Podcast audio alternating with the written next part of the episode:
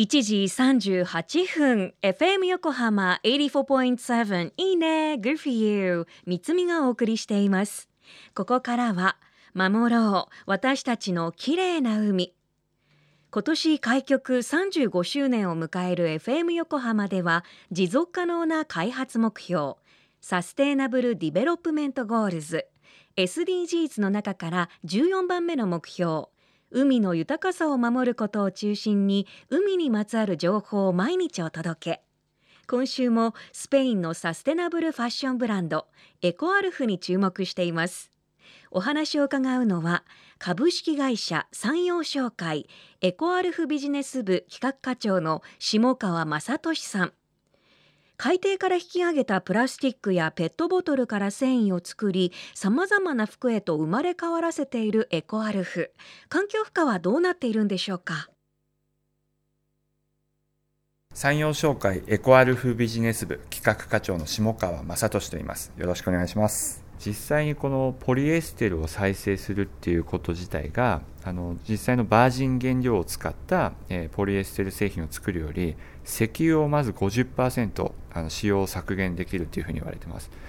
でプラス CO2 の排出なんかもあの大幅に削減できるので当然リサイクルの方があのバージン原料を使って新しくものを作るより工程が多いので大変なんですけどもそれだけ環境への負荷っていうのを減らすことができるっていうふうになってます。あのペットボトルから再生されてるそのこちらアウターなんですけど表地も、えー、中綿も基本的には再生ポリエステルを使ってます。でこういったあの商品にですねあのお客様にきちんとあの知っていただけるように、えー、1メーターの生地にはペットボトルが70本使われているっていうメッセージもデザインとしてあの入ってます。で中にはあの Today you are wearing recycle wear みたいなメッセージも書いたりしてあのお客様が来ていただく際に日頃来ていただく際にそういった、えー、リサイクルっていうワードを見てまた意識が高まったりとかそういった常にどういったものを着てるっていうのが、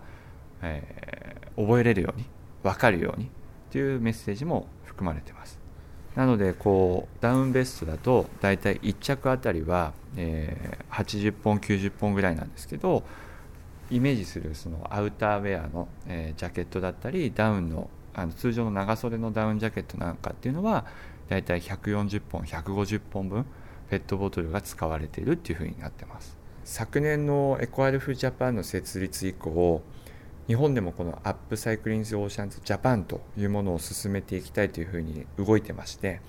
まあ、約今半年ちょっと経ってるんですけども繊維にすることあの生地に変えることっていうのは我々三陽商会としても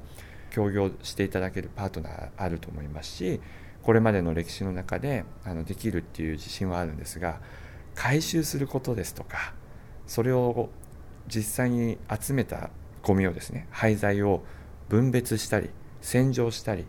でそれをリサイクルマテリアルに変えたりっていうのはなかなか難しいことでして今ここの、えー、一緒に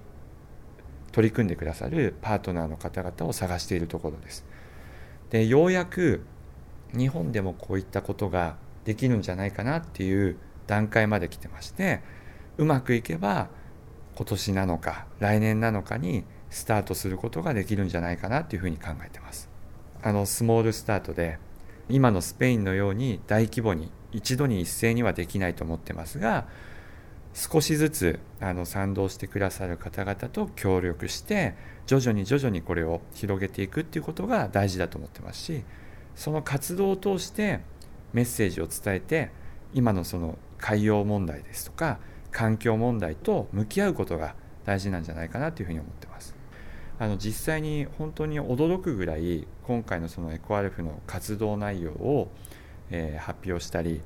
あの取り上げていただいたりすることによって本当にいろいろな業界の方々からお声がけいただいてるんですね。もう本当に家電メーカーの方々だったり洗剤メーカーの方々だったり、まあ、企業の方もたくさんいらっしゃるんですけどそれ以上に本当にこの渋谷エリアのあの若手アクティビストの方々だったり本当に日本には個人だったり団体だったりさまざまな形でこの環境問題だったりあのエシカルというものに向き合ってる人々は多いので本当に驚くぐらい声かけてもらってます。で当然このホームページサイト上にもですね全国いろいろな活動を行っている方々からもこの UTO プロジェクトに参加できないかっていうお問い合わせはすごく多いですやはりその海の近くに住んでらっしゃる方々当然あの横浜の方々湘南の方々からもお声がけいただいてますし今はあのすぐに個人の方々とあの一緒に何かするっていうのは、まあ、この時期っていうのもあって難しいんですけども当然この UTO プロジェクトっていうのがきちんと構築できていけばあの一つ一つお力借りてやるっていうことも次の目標にしたいなっていうふうに思ってます。ちょうどこのエコアルフが日本に上陸した際にちょうど昨年の9月だったんですけどその時にちょうどやっぱり台風の影響とかで海洋ごみ海洋汚染っていうのが非常に注目されたタイミングだったんですね。でやはりその時のこうビジュアルで見る映像っていうものはやっぱこれまでの生活の中では感じれないぐらい、えっと目の当たりにしたゴミの量だったりたくさんの問題っていうのが見れたと思ったのでそういったことを解決していく一つずつ向き合っていくっていうのがこのエコアルフの意義だと思ってます。なので普段はなかなか生活の中で、まあ、海辺に住んでなかったり川の現状を見るっていうことはなかなか日本ではないと思うんですけどももっとこの関心を持った時に世界での河川の汚染の状況だったりもっとアジアで起こっている海洋汚染問題だったりとかっていうのに目を向けてみると多分取り組まないといけないことだったり普段意識をしていかないといけないことっていうものはもっと広がるんじゃないかなというふうに思ってます。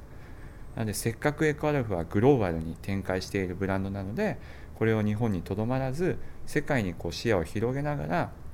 日本の中でも問題を提示していったり啓蒙活動を行ったりっていうすることが大事なんじゃないかなというふうに思います。あの一方でですね今回私も気づいたことなんですけどもやはりその日本のリサイクルシステムだったりあの廃棄物を回収するシステムっていうのは彼らそのヨーロッパから見ても進んでいるというふうに言われています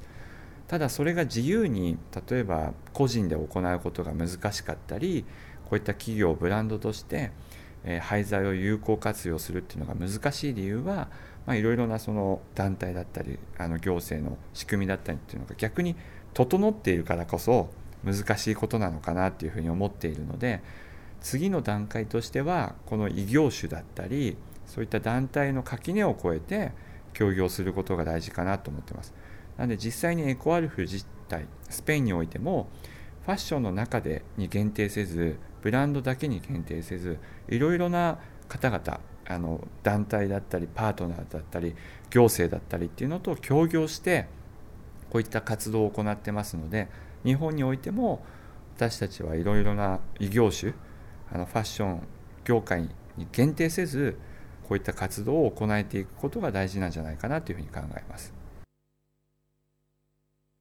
下川さんありがとうございます海洋プラスチックごみを回収分別再生し製品へと新たな命を与える UTO プロジェクト Upcycling the Oceans。その工程の多さから日本ではなかなか難しいプロジェクトとなっているそうですが動き出す目処は立ってきているということで楽しみですよね。特にやっぱり神奈川県内ポテンシャル高いと思うので期待していましょう。今日のインタビューは FM 横浜の特設サイト海を守ろうからも聞けます。